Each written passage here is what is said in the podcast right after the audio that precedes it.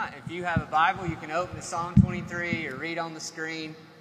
As we learn the Apostles' Creed, I hope that we really try to learn it. Uh, it's really pretty cool that we're reciting this, this ancient statement of faith that the church of many cultures, times, places has said over the centuries.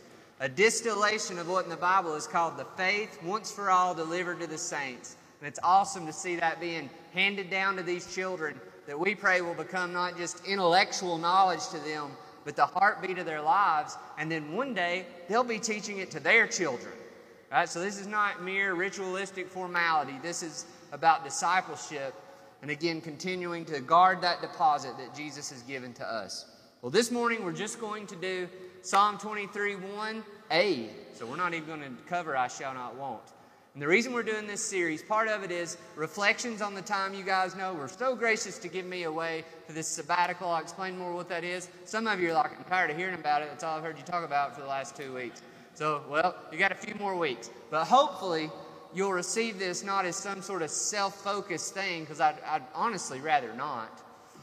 It's really more of an expression of both gratitude for that time and to show you how the Lord really, I believe, not use Christian cliches, really met with me during that time in some transformative ways.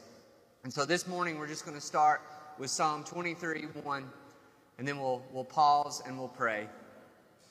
Here we go. The Lord is my shepherd. One more time. The Lord is my shepherd. Father, we thank you for your word. It is truth. We've come to you now, God, asking that you would help us to go ahead and hear everything we're going to hear through the good news pronouncement that there is now no condemnation for those who are in Christ Jesus. We ask now, Holy Spirit, that you would help us to, to hear your truth through that word. Help us even now hear it personalized to each of us. Guide us to receive that promise that there is no condemnation, not dependent on how well we may or may not have lived or, or will live even what we hear today. But our only and full hope is in the righteous life, death, and resurrection of Jesus, in whose name we pray. Amen. I don't know if you've heard of something called empty nest syndrome. Some of you college students have left home, right? So maybe your parents are experiencing it right now. I don't know. But basically, the gist of empty nest syndrome is, and you can Google some like standard definitions, is that a couple has had this life that is very oriented around their children. Not a bad thing, right? But there's activities, there's sports, there's churchy stuff, and all this. And it's like really what just gets your life together. And then all of a sudden, these children are gone, and, and you're like, who am I now? If you're a single, who am I now? If you're married, who are we now? What kind of relationship do we have? And it can be like super disorienting for people. And you can go and research this and see studies that there's actually a lot of divorce that takes place in marriages once children move out of the home because it's like our whole relationship was tied up in what we did and not in who we are. That is, it was a relationship that was fundamentally formed on doing and not being. Now, this is how, for me at least, this, this time of sabbatical began. Again, just to give you some definition for that, it was a three month period set aside not as a vacation, right, where we go do more stuff, but as a time of restoration. Restoration of a personal relationship with God that was not attached to a job description or a schedule or a set of activities. And as much as I'd like to say that was easy for me, although we're going to, it, got good, the first month was very hard. And I, it was this almost experience of like the empty nest syndrome. Who am I if I'm not preaching and preparing a sermon? What does it like, look like for me to be in the Word? What, what does it look like for me to have a prayer life with God if it's not a prayer for the things that we're trying to accomplish as a missional community or a fight club? What does it look like for me to, to love God and love others and not even be doing missional community and fight club right now? And these are things that are all really good and I really believe in and I really want you to be committed to be a part of. But when everything is stripped away, do I have a relationship with God that is as much about being as it is about doing? I want you to go there with me today. How would you enter the empty nest with God? Not a season of vacations like we're finally alone, we've saved up all the money, now we're just going to go do whatever we want and keep ourselves busy so we don't have to really grow. A, but just imagine it's just you being with Him. And the question is do you, do you know each other like that, you and God? Or is your relationship maybe to some extent, if not to a total extent, a functional relationship?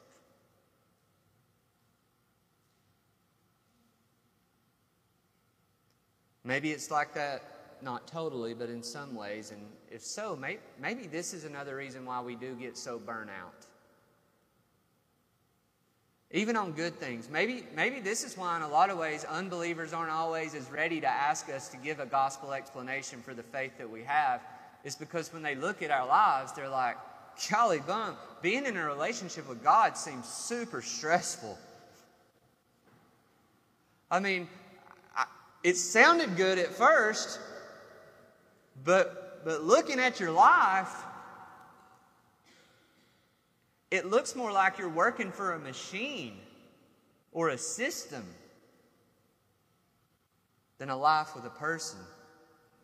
And it sounds super cliche, and I don't even like saying this whole religion relationship stuff because it's been so overdone.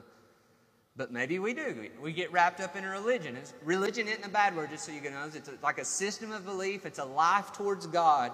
But we get more wrapped up in that than we do actually with our relationship with God. And if we were to look and say, what do we prioritize in our life, we might say, oh, I way prioritize doing for God than I do actually being with God. And yet, still, maybe there's a way that these things don't have to be pitted against one another. Maybe we can learn to be with God so that when we actually do commit and reorient our lives around doing for God, we're actually with Him when we do that. That's what we're going to talk about today. That's what we're going to talk about over these next four weeks. Because many times we can find ourselves alone with God and feeling awkward with Him. I remember the first time I tried some of these things I'm going to talk about today, just being with God, not having a prayer list, and it's like, oh my goodness, two minutes had passed. It feels like two hours. I, am going to go take a shower. I'm going to go take a nap. I'm going to go read a book. And okay, now it's been 30 minutes. It's empty nest syndrome. What do we do together when we don't have anything to do together? And He's just so gracious with us. Not with condemnation, but an invitation to actually be Sometimes we may have this concept of God, this doctrinal statement of God that is so very different than how we feel with Him. We have a, a confession of faith that is very different, if we were honest, to actually how we picture God and the feelings we have around that relationship. Can be awkward, it can seem irrelevant. And this is why a scripture like Psalm 23, this extended introduction, needs to be said. If there's any psalm in the world that we have the potential to just let go in one ear and out the other, it's this one, because most of us have heard it a bunch of times. I want us to hear it in a new way, in some ways, the old way, but in a lot of ways, that this is not a, a mere sentimental piece of scripture to be read to give us like a band aid bit of comfort it's not powerless poetry that can leave us just as lonely, anxious, and disoriented as before, but it brings us the good news of a God who wants to be with us, who is with us.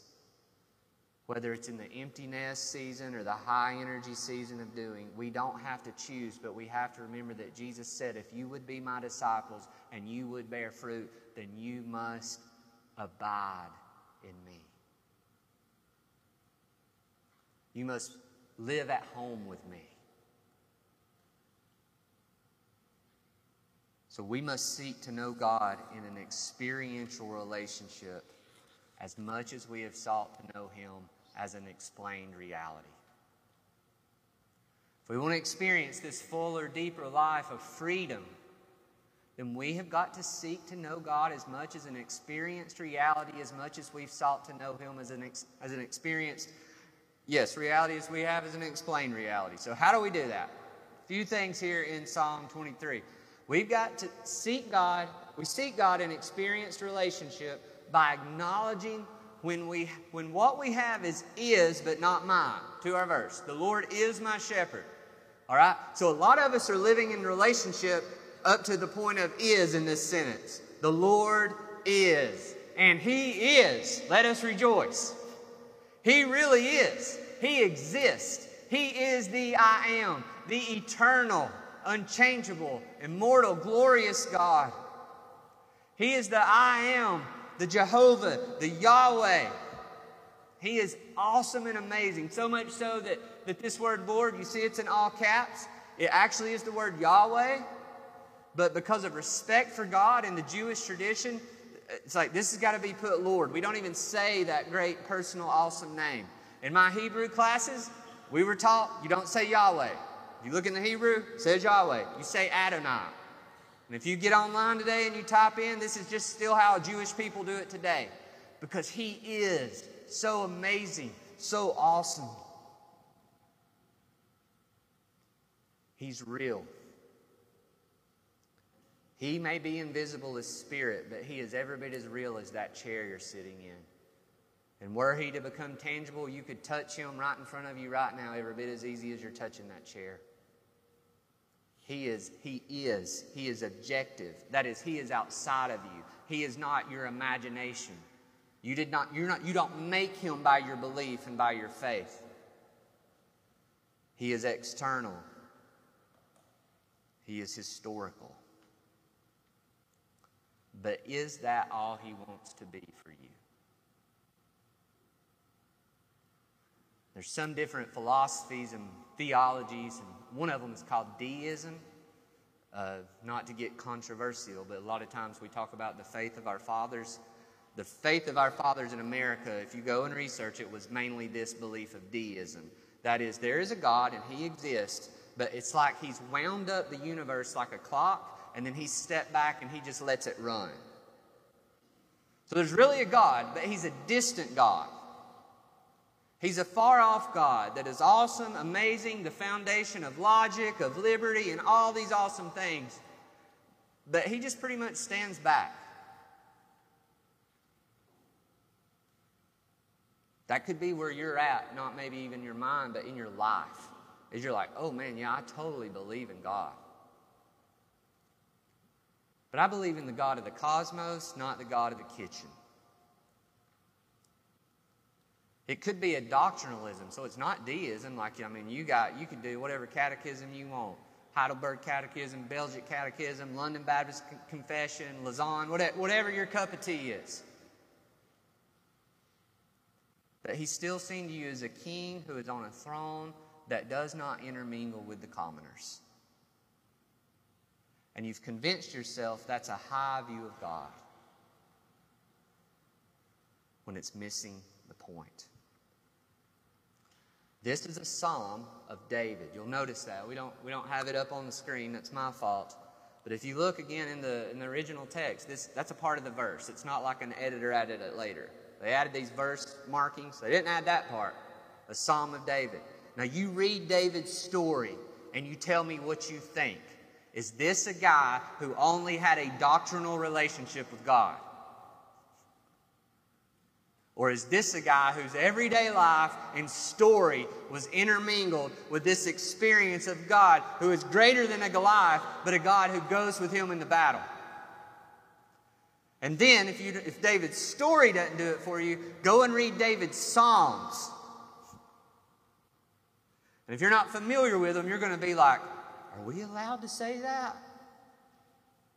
Can I talk that way to God? And we believe in the Spirit inspired scripture, not only can you, God has said, I want to teach you to do this, like this. God is, but God's isness is not his goal with us. He is eternally. Creating us wouldn't have changed, wouldn't have added to his isness, but he created us that he might be with us. That's where we'll go next. But first, some of you might have a father or a dad, and you know that your dad exists, or imagine somebody does. But there's a difference from knowing that your father exists and experiencing a father's hug. Well, imagine a child, say a girl, who never got a hug from her dad, but her dad was always providing, was always powerful, was protecting, was present, but there was no real personal experience. Now imagine this is a girl that plays softball and she goes to a softball banquet and of course dad is there because he always does what he's supposed to do. He's a good dad. He shows up. And entering this banquet, the, the coach says, I'm going to give you a softball, and I want you to take this softball and give it to your fathers as a sign that, that you are grateful for his investment into your life and, and, and making your ability to be a part of this sport possible. All sounds good, right? Very grateful. And then there's a little catch that takes, takes our girl in the story off guard. To show your dad how much you appreciate him, I don't only want you to give him the ball, I want you to give him a hug. I mean, they're kids after all, right? That makes sense. That's not beyond the pale of imagination. Give the dad the ball and give the dad, the hug. But now all of a sudden, our girl is super anxious. Her and dad don't hug. And now she's going to have to do it in front of everybody at this banquet. I want you to feel that. The awkwardness of her handing that ball. She really is grateful. But then this, on both sides, just weirdness. And maybe it turns into that awkward Christian side hug we do. How, how does that make you feel?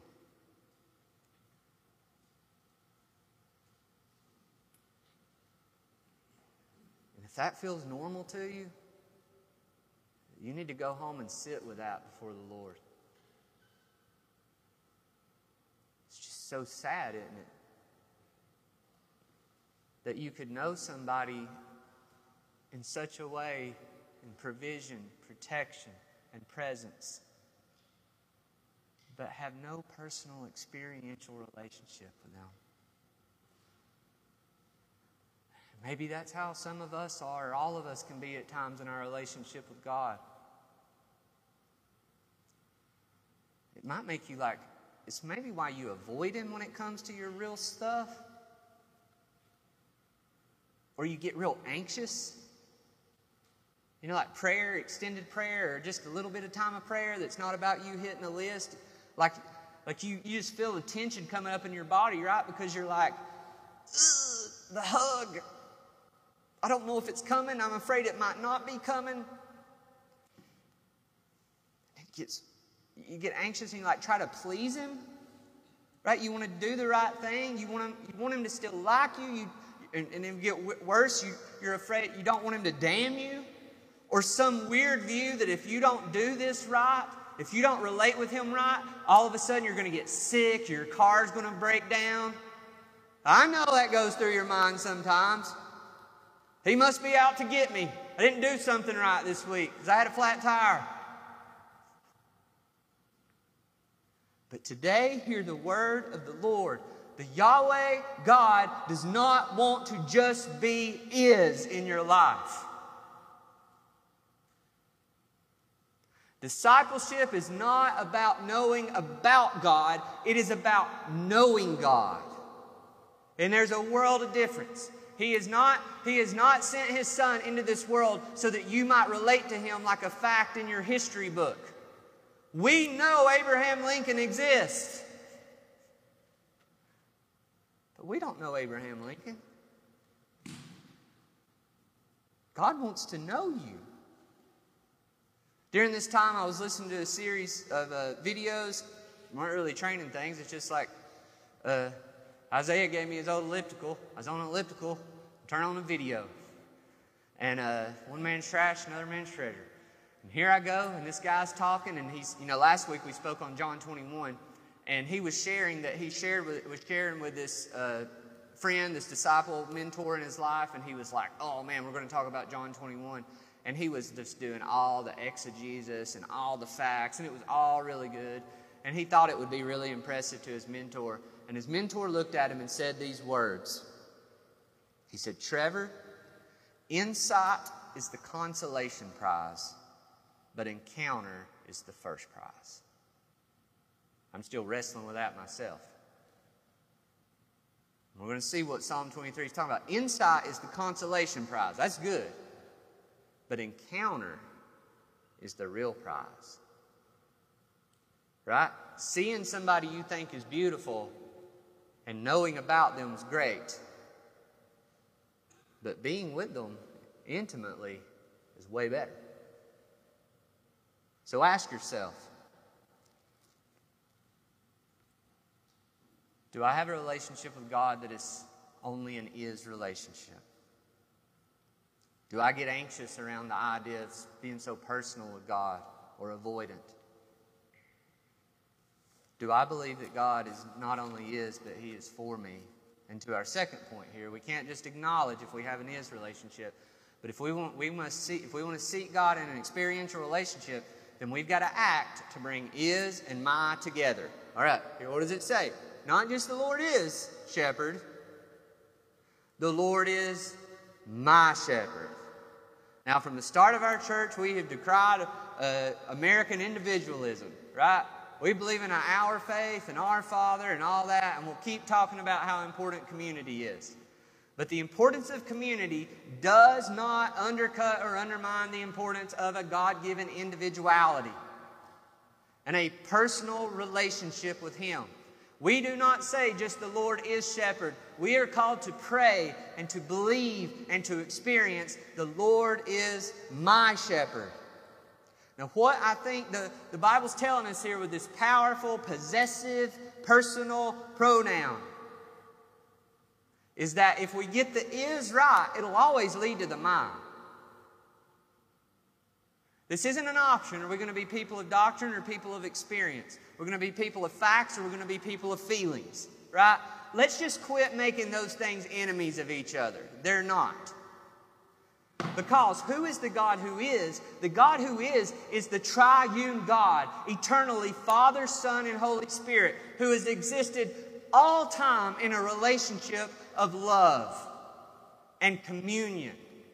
You might be a little nervous saying God is a community, right? We don't believe in tritheism. But I think we can stand on good ground say God is communion.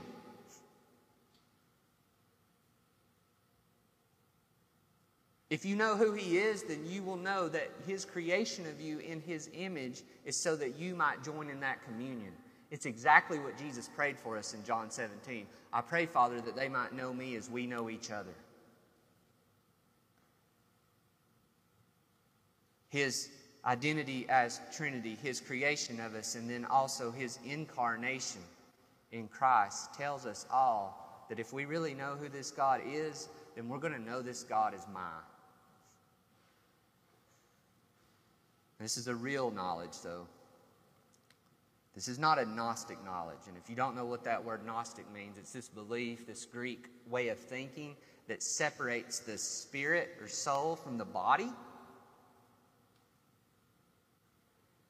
But the Hebrew way of thinking was a way when it talked about knowledge, not to make everybody uncomfortable, but it said things like this And Adam knew Eve.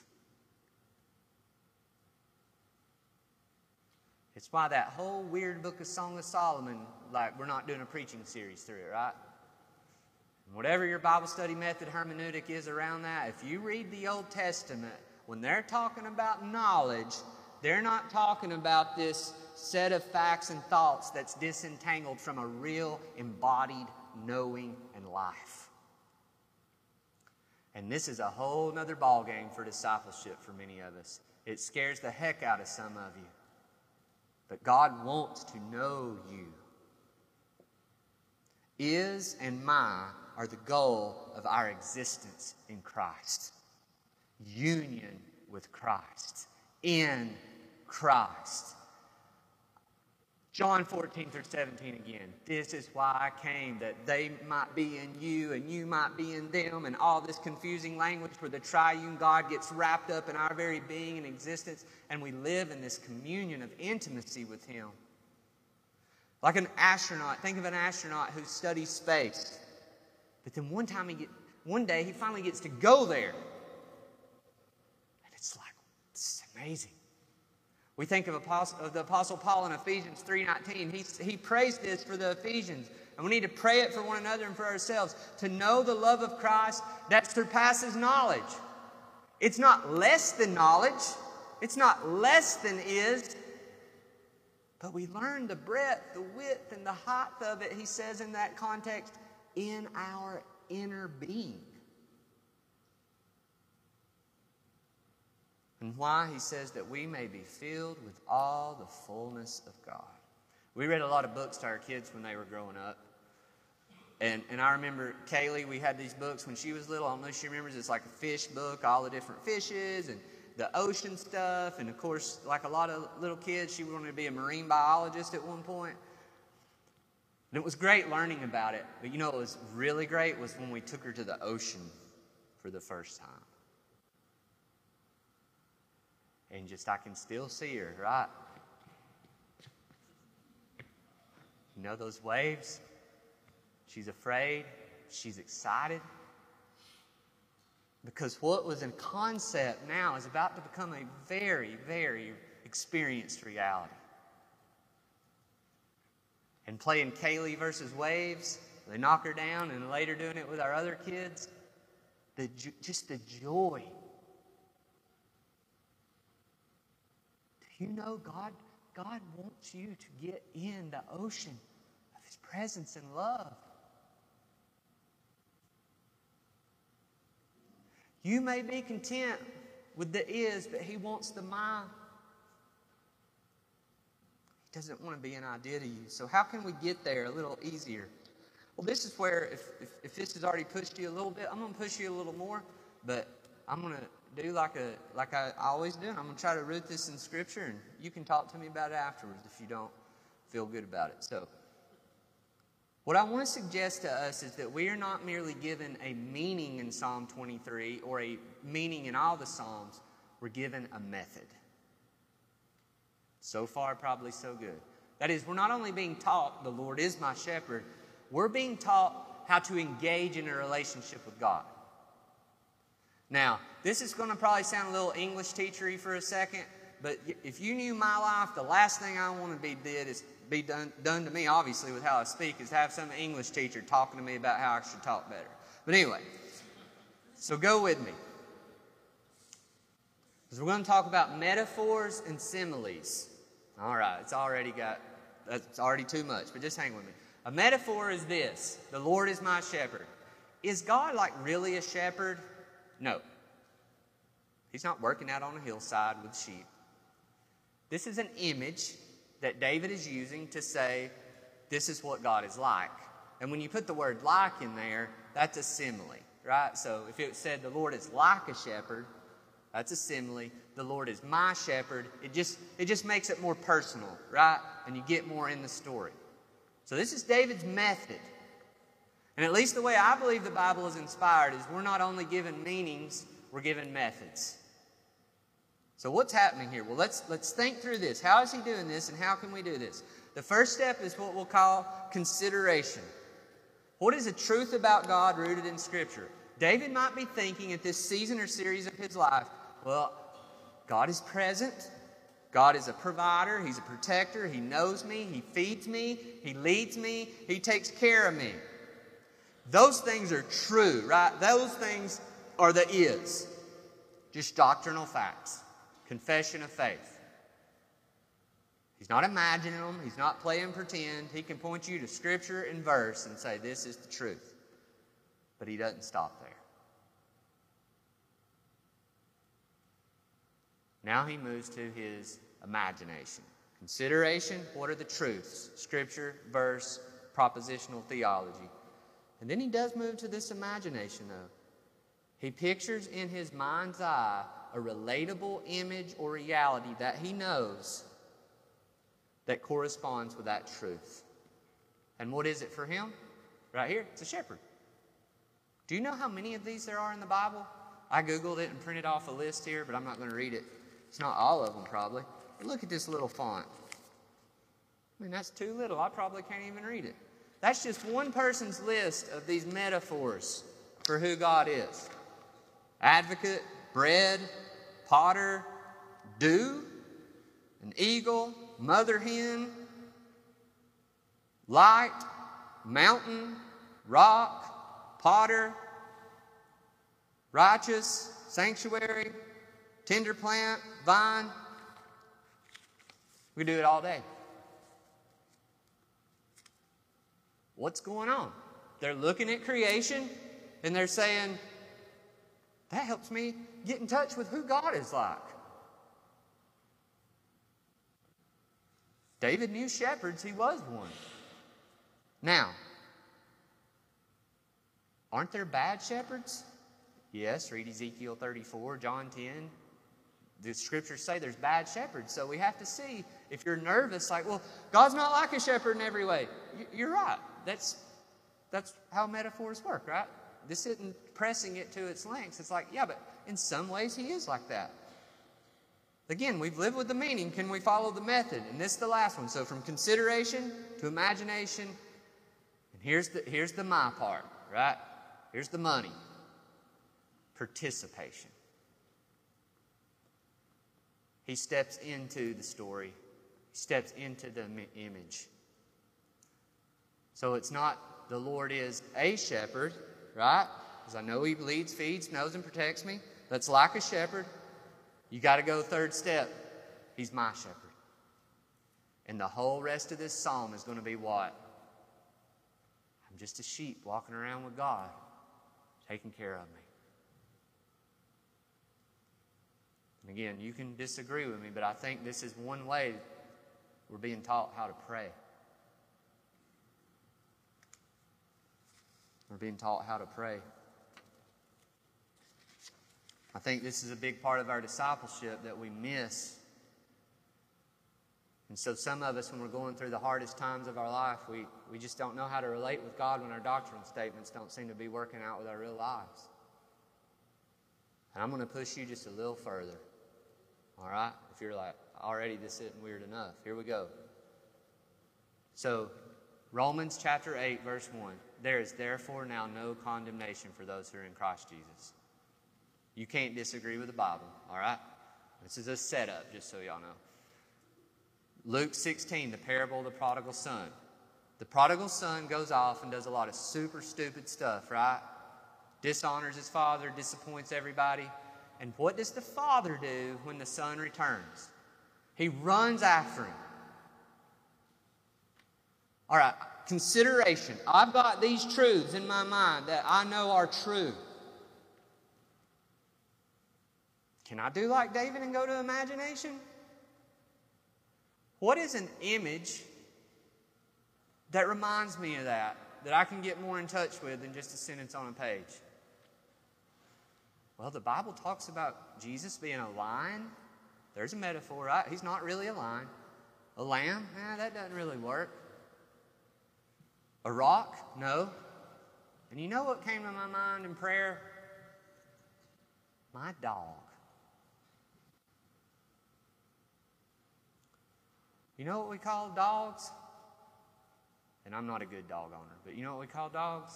Man's best friend. You know why? Because no matter how dumb or stupid or disappointing you've been,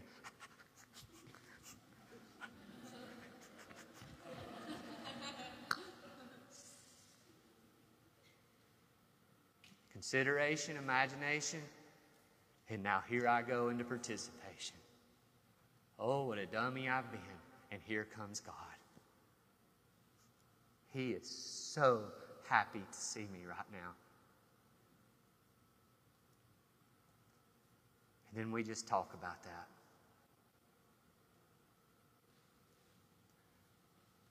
That's what David's doing.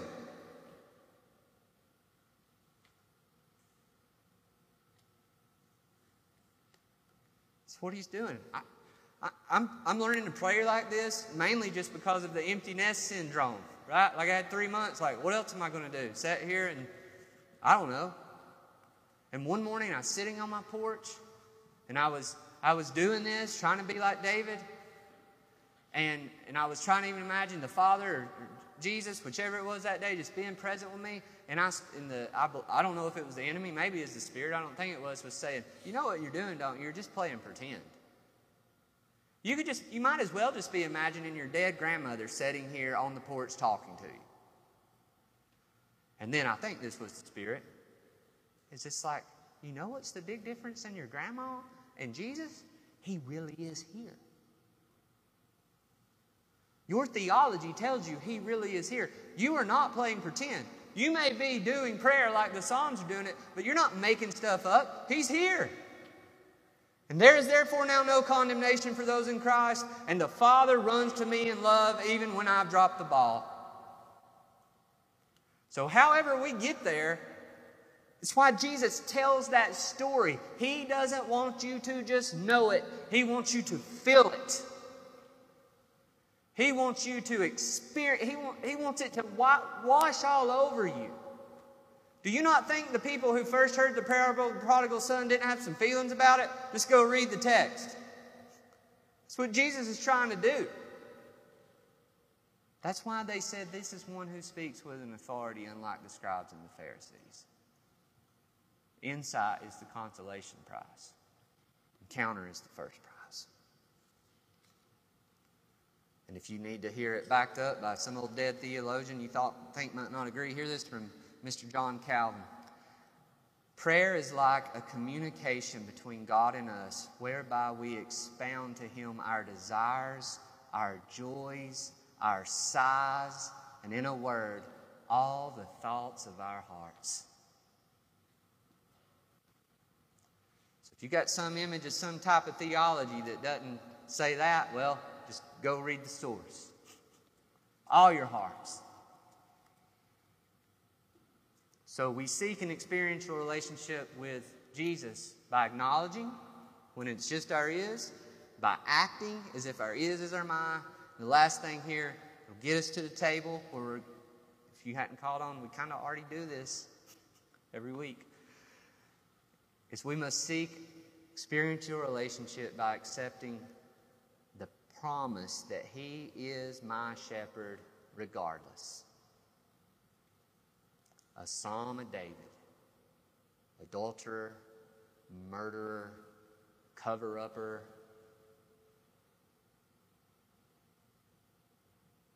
And yet, David's relationship with God is not rooted in David's feelings about his relationship with God, even his experience of his relationship with God.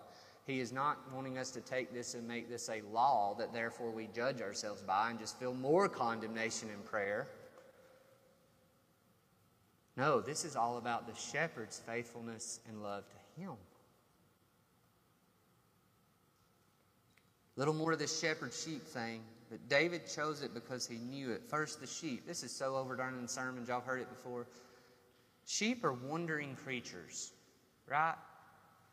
It's probably exaggerated some when people talk about how dumb they are. I don't know if they're more dumb than other animals, but they can. They we know from Scripture they want to leave the flock, right? They want to leave the protection of the shepherd. As we've already sang this morning, they are prone to wander. And so are we. But it's the shepherd who takes care of them. Some of you might be living in a relationship with God where you think you are taking care of the relationship you have with God. Like some jacked up child parent relationship where parents are, my parents real unstable. I, I've got to, I got to do all the right things to keep them happy. I got to walk on eggshells. I got to hold this relationship together. That is not the gospel of grace. God is your father, and He's holding you together. He's the shepherd. Isn't it awesome? David needed a shepherd himself. Some of you in leadership may need to hear that, right? He's your shepherd. You've got a leader. You're, It's not all on you. What does the shepherd do? David knows this. He knows David. Like you are known. And then he still desires you and delights in you and loves you. And then he ultimately commits to you, covenants with you for your good. In the Psalms, this is called his Hesed love, his covenant faithful love, the love of the shepherd king. And what David is doing here is he's pointing us forward into the future to when we get to John chapter 10 and Jesus says these words I am the good shepherd. I know the voice of my sheep, and they know my voice. I know my sheep, and they know my voice. I lay down my life for the sheep. And we're called to realize that this whole relationship we have with God is wrapped up in His faithfulness, not ours. He knows us, desires, commits to us. He goes, as we'll see in these weeks, to the valley of the shadow of death, and He faces all those feelings of forsakenness that we face so that we might know that however far God seems, He is present and He is faithful. I got a text this summer from a leader in our family of churches, not this summer, earlier this year. And uh, I thought it was pretty cool, right? Because this is like a leader, ebook writer guy. And I got this text, and it, and it, was, it wasn't like a, it was to me, and I thought, oh, yeah, I must be like becoming friends with this guy. And you know what I realized? It was a mass general text, but he had just somehow figured out how to do it where it went to individual people. And I, and I responded to it. Oh, it's so embarrassing. Because, you know, it's like, oh, we're buddies. And then it was real quickly. I might have got the, you know, don't you love pour your heart out to somebody and you get the thumbs up thing? All right. Glad I spent 30 minutes wording that text, right? Uh, it was a general deal, which is fine in this relationship, but it was not somebody wanting to be my friend. That's okay. I'll get over it. But I think if we're honest, that's sometimes maybe how we view our relationship with God. Is you just got on the general text message list. You're just on the list. And so this is what your relationship with God looks like.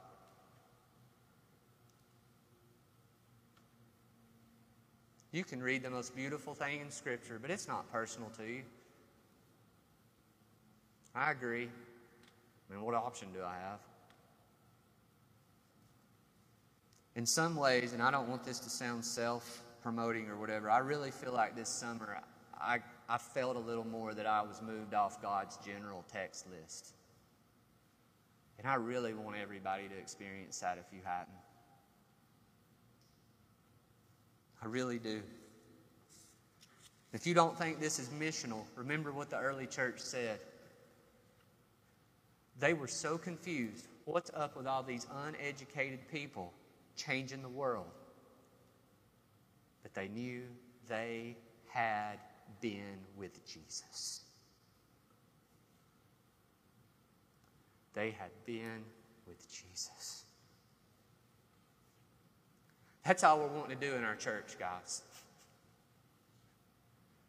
We believe we can change lives, not because of our greatness, but the overflow of a life of abiding in Christ.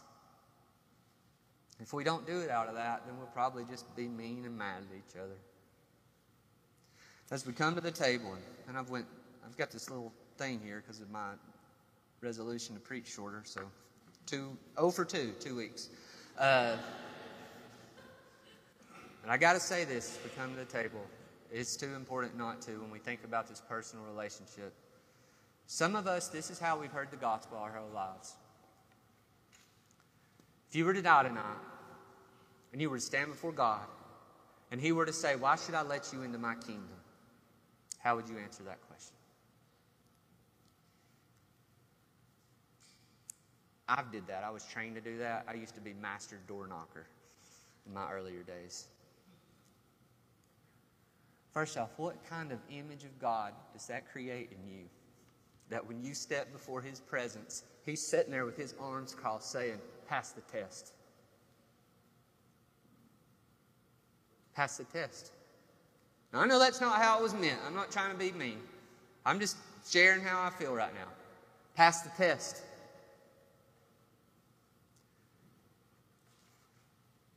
I don't see that in the, in the parable of the prodigal son. I'm not saying that parable says everything.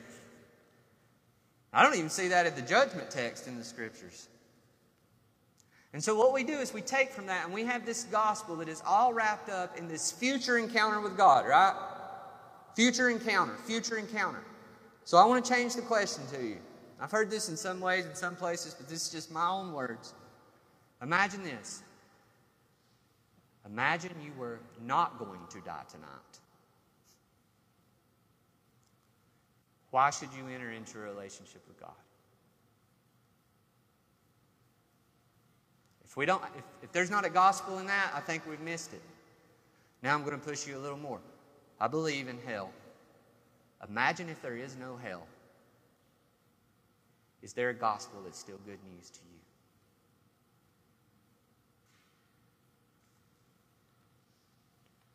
Is the gospel not just forgiveness, but forgiveness unto a life with God now? So we did John Calvin. We'll do another good old test case, John Piper. Go look it up. Sermon, forgiveness. Main point forgiveness for what? Why does God want you forgiven? So you pass the test? You know, I used to lay in my bed at night and think about how I would answer that test so I wouldn't get it wrong when I was a teenager. I landed on the hymn, The Solid Rock, if y'all want to know. Just afraid. I don't want to get it wrong. What's John Piper say? Not that I agree with everything he says or anything. I'm just saying it to those of you in here who know, need to be convinced because I know, I know how we think. Forgiveness, the purpose of forgiveness is friendship, relationship. If you really love somebody, you want to reconcile the relationship, not so you can say, I don't have to worry about them being mad at me anymore. No, because you want the relationship. You want to laugh together. You want to go to the movies and it not be weird.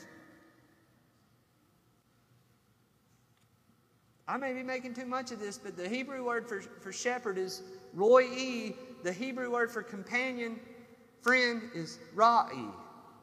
Very closely related. If you don't like that, Jesus says in John 15, I call you friends. We're invited to be friends.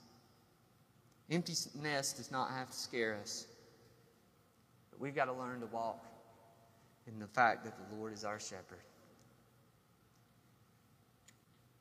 Jesus says, My sheep hear my voice, and I know them, and they follow me. I give them eternal life, and they will never perish, and no one will snatch them out of my hand. He wants us to know this and to taste and see it in His table now. So let us go to the table in this hope. Father, we thank you for the good news of eternal life beginning now. And may we live in your presence, and may we grow in your friendship. Jesus' name we pray.